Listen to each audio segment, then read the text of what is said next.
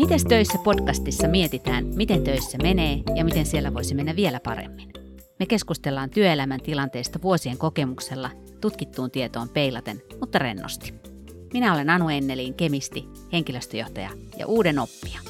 Ja minä olen Susanna Söderlund, viestinnän ammattilainen, jonka intohimona on luoda tarinoita yritysten arjesta. Tervetuloa mukaan. No mites töissä? No nyt on ollut just kehityskeskusteluaika. Mites teillä? No joo, kyllä se lähestyy taas. Osa henkilökunnasta pitää tätä todella tärkeänä hetkenä niin kuin itselle, että ainakin kerran vuodessa voidaan keskittyä vain minuun, minun työhön ja sen sujuvuuteen ja osaamiseen ja työhyvinvointiin, mun tavoitteisiin ja unelmiin ja uraan ja sitten saan palautettakin. Mutta osa sitten niin esihenkilöistä kuin työntekijöistä pitää tätä vaan byrokraattisena höpönpöppönä, joka vie aikaa eikä siitä ole mitään hyötyä. Varsinkin, jos on pakko täyttää lomakkeita johonkin järjestelmään. Että olisi niinku parempaakin tekemistä. Että semmoinen teennäinen tilaisuus, jossa pitäisi antaa palautetta ja arvioida ihmisiä. Ja tavoitteiden asettaminen, kun monelle on sitten vielä vaikeaa ja, ja sitten henkilökohtaisten asioiden kysyminenkin voi olla tunkeilevaa tai tuntuu tunkeilevalta.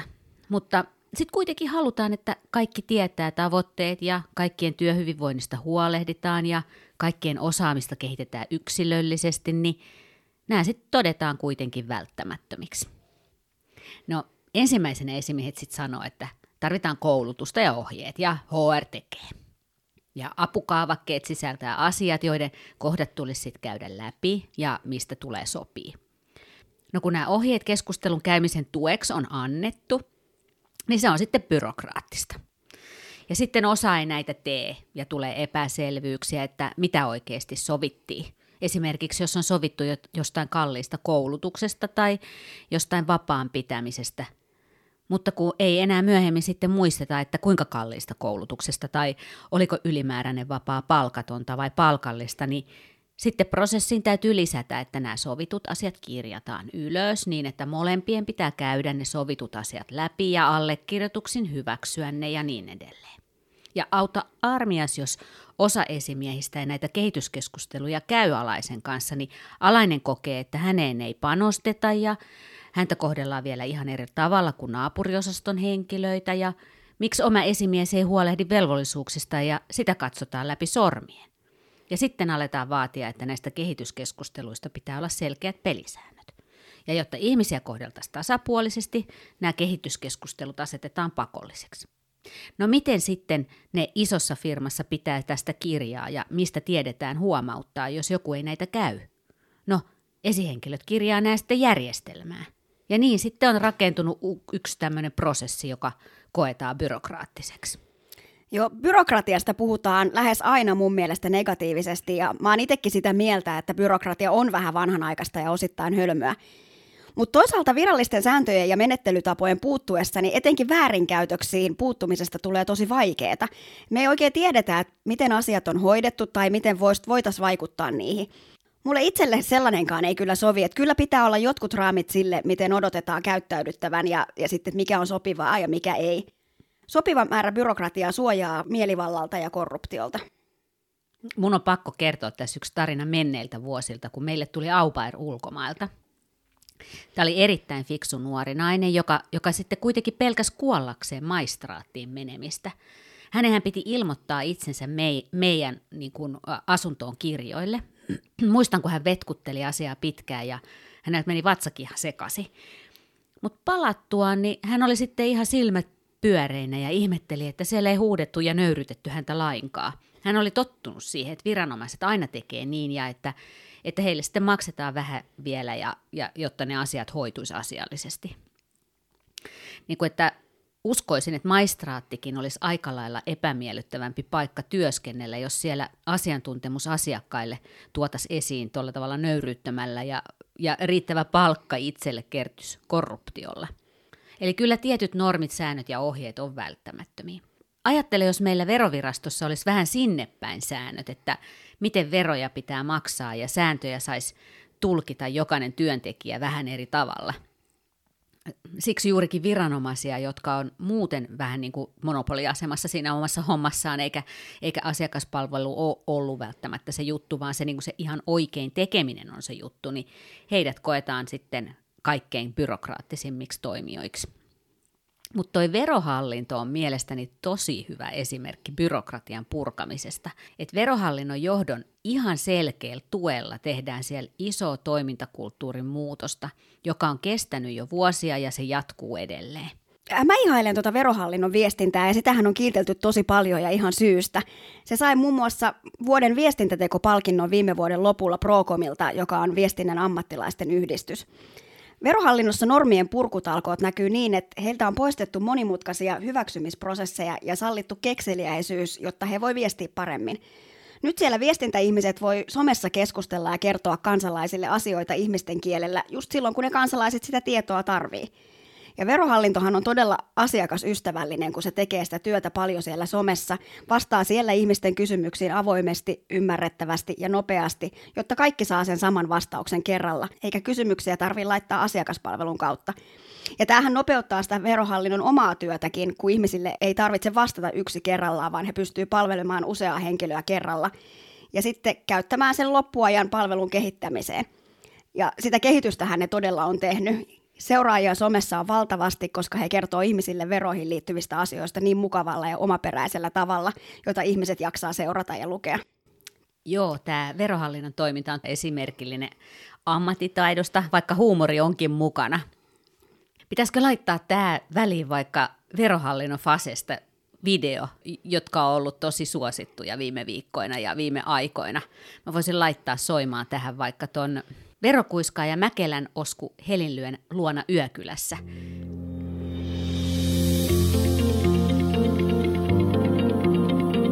Mä oon Verokuiska ja Mäkelän Osku ja me mennään tänään Helin luo Yökylään. Heli on pyytänyt, että katsottaisiin vähän yhdessä se esitäytettyä veroilmoitusta. Me päästään juttelemaan Helin kanssa on varmaan muustakin kuin veroasiasta.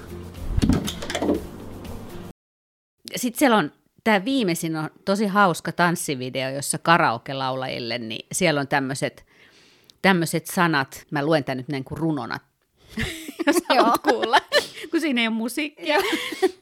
Eli silmissäni orpokatse veronmaksajan, menneen vuoden menot vihloo rintaa. Käy verot päälle lailla pommikone laivueen, ja minä kunen koskaan jätä tinkaan. 15 yö taas saapuu veroilmoitus ja kaikki paitsi oma vero on turhaa. Sillä lailla se jatkuu. Aika hauska. Tämä heittäytymisen salliminen on juuri esimerkki siitä, mitä byrokratian purku todellisuudessa tarkoittaa yrityksissä. Että Siis se tarkoittaa sitä, että vastuutetaan itse tekijät eikä edellytetä lupaa joka asiaan. Ne varsinaista työtä siinä asiakaspinnassa tekevät yleensä tietää, mitkä on ne parhaat ratkaisut. Eli verohallinnon viestinnän henkilökunta saa itse tehdä viestinnälliset ratkaisut. Toki ammattitaito ja tuki tulee olla siellä taustalla.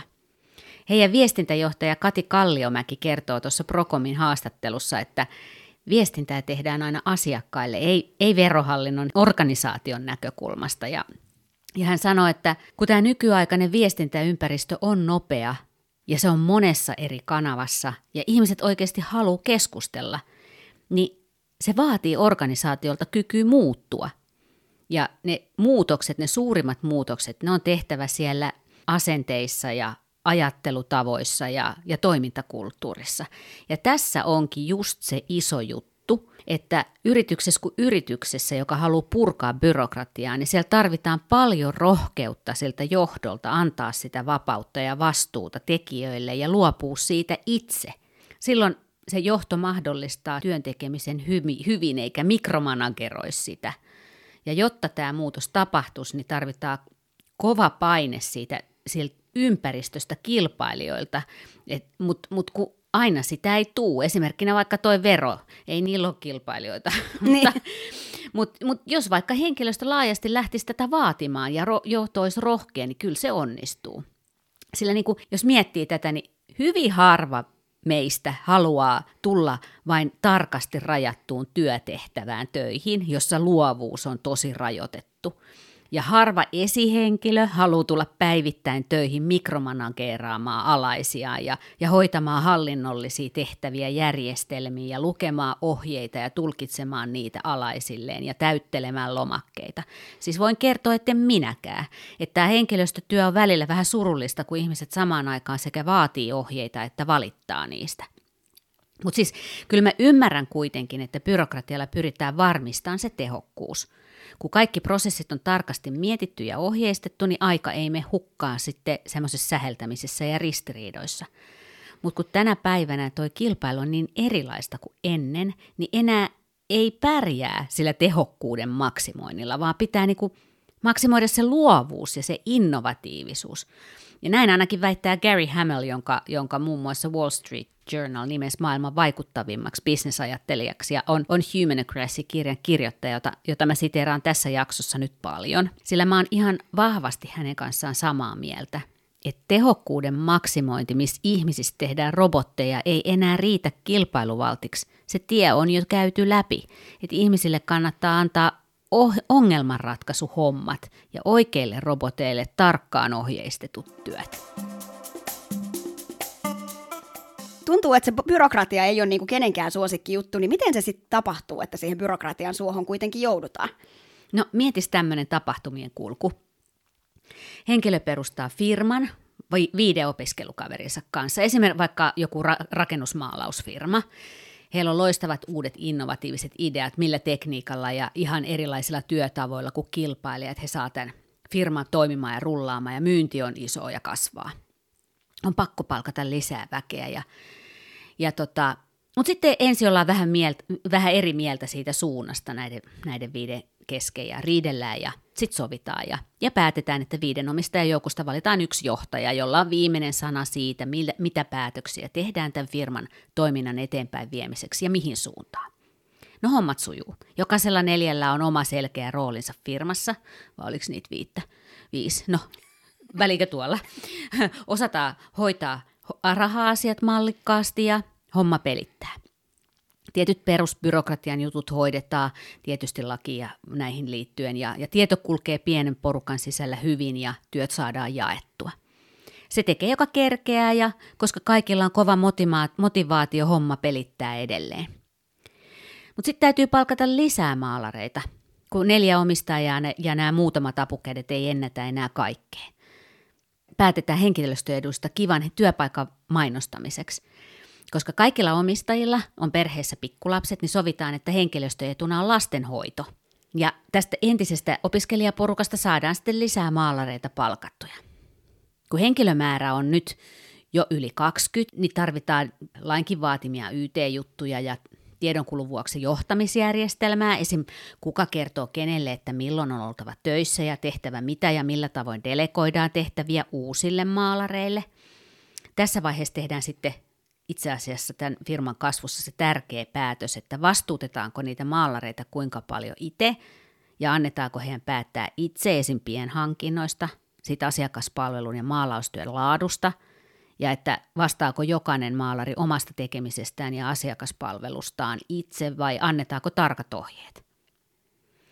Et kuinka tarkkaan se työjohto määrää niistä työtavoista – ja siitä, kuka myy ja kuka maalaa, vai tekeekö kaikki kaikkea, ja kuka silloin saa myynnistä esim. provikat. Entä mitä sitten, jos joku onkin poissa? Yksi kaveri sitten vaikuttaakin vähän olevan lusmu. Päätetään sitten lisää valvontaa työaikojen noudattamisesta ja jokaisen tarvitsee noudattaa samoja ohjeita, kun halutaan olla tasa-arvoisia. Jokainen ei enää voikaan sitten olla ihan niin itsenäinen ja tehdä asiakaspalvelu omalla parhaalla mahdollisella tavallaan ja mihin aikaan niin kuin asiakas toivoo ja itse näkisi parhaaksi. Ja siitä seuraa sitten asiakasvalituksia. Asiakkaat ei, asiakkaat ei ole enää niin tyytyväisiä kuin ennen, kun maalarit ei ole enää niin joustavia aikatauluissa kuin mitä on niin kuin ne aikaisemmat suosittelijat, eli aikaisemmat asiakkaat heille mainostanut. Mutta firma kuitenkin kasvaa, koska säännöt on selkeät ja tarkat. Nyt firmassa on sitten jo muutama sata ihmistä. On sovittu uusien maalareiden palkkaamiskäytännöistä ja periaatteista, ettei sukulaisia suosita, koska joku omistajan sukulainen ei ollutkaan ollut luotettava. Ja sitten on sovittu, että myyjät on provikkapalkalla, mutta maalarit ei, koska myyjät tuntuu saavan paremmin myyntiä aikaiseksi, jos heille maksetaan provikkaa. Maalarit haluaisivat myös jonkun tuotantopalkinnon ja sitten sovitaan sitten tarkat tuotantopalkkiolaskentaperiaatteet ja esihenkilöt joutuu laskemaan sitten kahden viikon välein, kuinka tavoitteet toteutuu ja montako euroa kullekin maalarille maksetaan. Sitten on sovittu myös asiakaspalautteen käsittelytavoista, jotta saadaan tieto omistajille, missä menee pieleen ja missä ei. Ja näiden maalareiden on kirjattava nämä johonkin järjestelmään. On sovittu matkalaskujen hyväksymisprosessista, kun joku maalari on saanut enemmän jostain kuitista kuin joku toinen. Ja työtapaturmia on haitaksasti, sitten on siksi ollaan sovittu läheltä piti ilmoitusten kirjaamisesta, jotta löydettäisiin ne pahimmat vaaran paikat, joilla tämä, nämä vaarat estetään. Ja sitten kasvetaan edelleen, koska nämä prosessit, mitä koko ajan rakennetaan, tosi hyvin hoidossa ja, niin, ja, ja, ja voidaan palkata konttorille sitten lisää hallintohenkilökuntaa hoitaa tätä raportointia – jotta johto saa sit säännöllisesti tietää, missä mennään ja, ja pystyy antaa ohjeistuksia, mihin investoidaan ja mihin ei. Nyt sitten ollaan siinä byrokratian kriisin keskellä. Porukkaa nyppii, kun joka asiassa on sääntöjä eikä ne tunnu oikeudenmukaisiltakaan. Ja se nyppii erityisesti, että niillä henkilöillä, joilla on lapsia, niin heillä on lastenhoitoetu, mutta ne, joilla on vanhat hoidettavat vanhemmat, ei saa mitään tukea siihen. Ja mitä minä saan? Yksi sanoi, että mulla on koira, mä tarvitsen siihen hoitoapua. Tässä vaiheessa esihenkilöillä menee puolet työajasta hallinnollisiin hommiin. Jotkut esihenkilöt on tässä tarkkoja ja ne kokee velvollisuudekseen ja osaksi työtään tarkastaa nämä matkalaskut tai työtunnit tai asiakaspalautteet tarkkaan ja pyytää täyttämään kehityskeskustelun lomakkeen ja mittaa siihen asetettuja tavoitteita huolellisesti. Alaset pitää tätä mikromanageeraajana, mutta oikeudenmukaisena – Toiset esihenkilöt taas inhoa tätä hallintotyötä niin, ettei ne tee niitä kunnolla ja alaset kokee, että hän on mukava, mutta ei tasapuolinen. Eikä oikein kerro, mitä tässä edes pitäisi saada aikaa. Ja sitten Ennen sai kokeilla uusia maalaustekniikoita ja välineitä, mutta nyt, nyt kaikki ideat pitää laittaa aloitejärjestelmän kautta hyväksyttäväksi, mutta hyväksymikseketju on sellainen, että se kestää viikkoja tai kuukausia ennen kuin joku palkkio vastaava, joka ei tiedä mitään siitä maalaustyön arjesta, ennättää sitä ideaa edes katsoa, jona aikana se maalarin motivaatio koko idea onkin jo mennyt ja asia unohtuu. Näin se tapahtuu. Se byrokratia suohon joutuminen. Tota kun kuuntelee, niin tuntuu uskomattomalta ajatella, että byrokratia oli aikanaan edistyksellinen keksintö. Sen luoma hierarkia ja auktoriteetit työnjako-osastoihin ja sitten ne tämmöiset standardoidut prosessit mahdollisti yrityksille yhtäkkiä ihan mielettömän kasvun. Saksalainen sosiologi Max Weber ylisti byrokratian järkevyyttä ja tehokkuutta. Mutta Weber myös varotti, että hallitsemattomana byrokratia voi luoda tämmöisiä sieluttomia rautahäkkejä, joka jättää ihmiset epäinhimillisten systeemien sisään ja rajoittaa heidän potentiaalia. Ja hän oli ihan oikeassa. Nykyään suurin osa ihmisistä työskentelee jossain byrokraattisessa organisaatiossa ja Harvard Business Reviewin tekemän Gallupin mukaan 85 prosenttia työntekijöistä ympäri maailmaa ei tunne sitoutumista työhönsä. Joo, Miten me ollaan päädytty tähän, että vähemmän kuin yksi henkilö viidestä kokee, että voi vaikuttaa oikeasti työhönsä? Jos esimerkiksi keksit idean, millä saisi työsi tehtyä paremmin tai asiakkaan tyytyväisemmäksi, niin sun pitää anoa pomon lupaa, joka anoo pomoltaan, ja ehkä vielä hän pomoltaan lupaa, että voit kokeilla ja testailla tätä ideaa. Mutta hän on niin kaukana sun työstä, ettei edes tajua, mitä tarkoitat, ja kieltää sen varmuuden vuoksi. Ajattele, että olisi sellainen aloitejärjestelmä, jossa kollegat arviois ne ideat. Eli kollegojen mielestä parhaat ideat otetaan kokeiluun ja rahaa ei tarvitsisi anoa yrityksen johdolta. Tällainen on käsittääkseni jo 90-luvulla aloitettu Shellillä ja on edelleen käytössä. Vau, wow, toi kuulostaa kyllä tosi upealta. Mä luulen, että monessakaan yhtiössä ei uskalleta antaa viestintäihmisten lähteä tekemään huumorivideoita yrityksen tuotteesta, mutta esimerkiksi tuolla verohallinnossa niin viestintäihmisiä on tässä luotettu. Joo, eikö ookin ihmeellistä, että ihmiset, jotka pystyy työpaikan ulkopuolella saamaan lainaa ja maksamaan niitä takaisin ja ostamaan privaatisti auton ja asunnon, ei saa ostaa työtuolia tai poro, poraa ilman lupaa. No joo. Nämä ihmiset, jotka on koulutettuja tai työssä oppineita oman työnsä parhaita ammattilaisia, joilla on valtava määrä omaa aivokapasiteettia ja maalaisjärkeä, mutta sitä ei saa käyttää täysimääräisesti eikä yritys pysty sitä sitten hyödyntämäänkään. Itseäni mua ihmetyttää, että meillä on niin monissa yrityssä, yrityksissä vieläkin ehkä rumasti sanottuna sellainen kastijärjestelmä, jossa niin sanotusti työntekijät, sinikaulusväki, saa tehdä vain ohjatusti työtä ja toimihenkilöt saa suunnitella ja vastaavat rahoista. Tänä päivänä, kun lähes jokainen on sen verran koulutettu, että pystyisi tekemään fiksuja päätöksiä omasta työstään ja työprosesseistaan, jos heille se vastuu ja työnteon edellytykset, va- edellytykset vaan annetaan. Sen sijaan on totuttu siihen, että on parempi, että määrätään kenellä on valta päättää, ja hyvin erikoistuneet osastot vastaa vain erikoisalastaan, vaikka vain tietotekniikasta, vain rahoituksesta, vain tuotekehityksestä tai asiakaspalvelusta – ja lisäksi jokaisen henkilön työtehtävät on määritelty niin tarkkaan, että jokainen tietää, mitä saa tehdä ja mitä ei. Tällä reseptillä yritys on sitten ehkä tehokas, mutta silloin tapahtuu sitä kehitystä hitaasti ja yrityksen sisäiset ryhmät vahtii saavuttamaansa vastuualuetta ja valta-asemaansa sen menettämisen pelosta. Ja nyt kun tuo muutos on kuitenkin nopeata ympärillä, niin ei byrokraattinen yritys enää pysy kehityksessä mukana. Itse asiassa hauska vertauskuva tähän on, kun korona alkoi levitä, niin Italiassa oli joku viranomainen sanonut hyvin, että koronavirus on nopeampi kuin meidän byrokraattinen päätöksenteko. No joo. Minusta meidän Suomen viranomaiset toki, ne, he, he vastasivat tähän haasteeseen alkuhäslingin jälkeen tosi hyvin. Mm. Mutta siis koska byrokratia on jäykistänyt yrityksiä ja kasvu on niin kuin vanhoin keinoin liian hidasta, niin sitten on alettu kannustaa kokeiluja ja ketterästi näitä suoraan asiakkaiden kanssa. Perinteisesti yritys perustaa oman kehitysyksikön, jossa sitten omassa kehityskammioissaan kehittää jonkun tuotteen valmiiksi ja yrittää sitten tarjota sitä asiakkaalle ja asiakas ihmettelee, että mikä toi on. Mutta ketterät yritykset, ne on kyllä nopeampi kehittämään uusia asiakasta kiinnostavia tuotteita, mutta mut on sielläkin oma by- byrokratiansa. Se kehitysprosessi on vaan erilainen ja, ja johtamiskulttuuri on tosi erilainen. Toi ohjelmistoyritys Vinsit mainitaan aina, kun puhutaan ilman byrokratiaa toimivista organisaatioista, ja eipä tämä meidänkään podcast-jakso nyt ilman tätä esimerkkiä nyt sitten selvinnyt.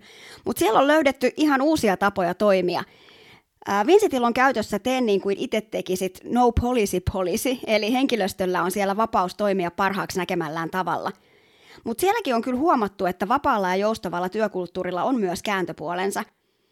Tällaisessa ympäristössä toiset ei oikein löydä mitään tartuntapintaa siihen toimintaan ja heille syntyy semmoinen ajelehtimisen tunne, kun sitten taas siellä toisessa ääripäässä toiset ajaa itsensä ihan piippuun, kun he puskee kohti tavoitteita. Eli hierarkia ja byrokratian puute ei toimi, jos työpaikka jättää sit ihmiset ihan täysin oman onnensa nojaan. Että vapauden rinnalle tarvitaan kyllä myös tukirakenteita, jotka varmistaa ihmisten hyvinvoinnin ja jaksamisen.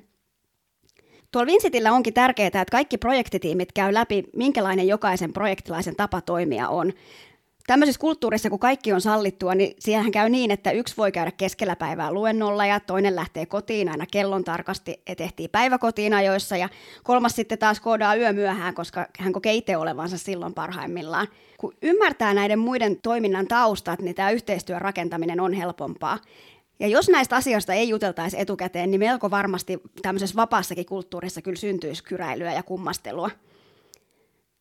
Mutta siis vaikka jonkin verran tarvitaankin yhteisiä pelisääntöjä, niin liikabyrokratia ei kuitenkaan ole tuottavaa eikä edistä tehokkuutta. Miten liiasta byrokratiasta päästään eroon? No tämä onkin niin mielenkiintoinen aihe. Mutta mä nyt tässä tajun, että mä en pysty vastaamaan tähän tässä meidän jaksoon varatussa ajassa. Mm. että nyt siis meidän täytyy tämän meidän täytyy nyt olla luovia ja rikkoa nämä meidän itsellemme asettamat pelisäännöt.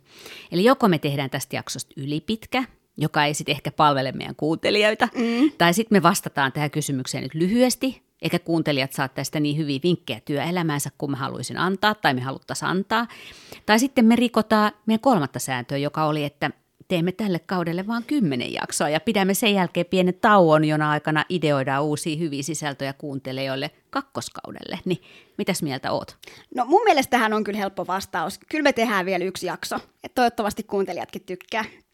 Mutta miten me tämän jakson sisältöä nyt tiivistettäisiin? No jos tiivistetään sillä tavalla, että, että jostain syystä se byrokratia vaan tuppaa syntymään, kun halutaan tehdä asioita tehokkaasti. Ihmiset ja yritykset ei siitä pidä, koska se ei mahdollista sitä luovuutta. Ihmiset ei pysty käyttämään maalaisjärkeä tekemään työtään mielestään niin hyvin kuin haluaa. Ja yrityksiäkin se haittaa, kun ne ei pysy kehityksessä mukana, kun on liian jäykkiä. Monet johtajat ja työntekijät haluaa vähentää byrokratiaa, mutta sitä on tosi vaikea vähentää ja siksi se vaan kukoistaa. Eli seuraavassa jaksossa jatketaan aiheesta, miten liiasta byrokratiasta päästään eroon. Mites töissä podcastista on ennen tätä jaksoa julkaistu yhdeksän jaksoa ja me ollaan saatu tosi paljon innostavaa ja kannustavaa palautetta. Palautetta on ollut ihana lukea ja kuulla, eli kiitos siitä teille kuulijoille. Käy ihmeessä antamassa myös arvosana meille omassa podcast-sovelluksessasi, niin saadaan tätä palautetta näkyväksi myös muille. Ainakin Apple Podcastissa voi näppärästi antaa tähtiä omille suosikkipodcasteilleen. Palautetta voi antaa myös somessa hashtagillä Mites töissä. Me luetaan myös sitä tosi mielellämme.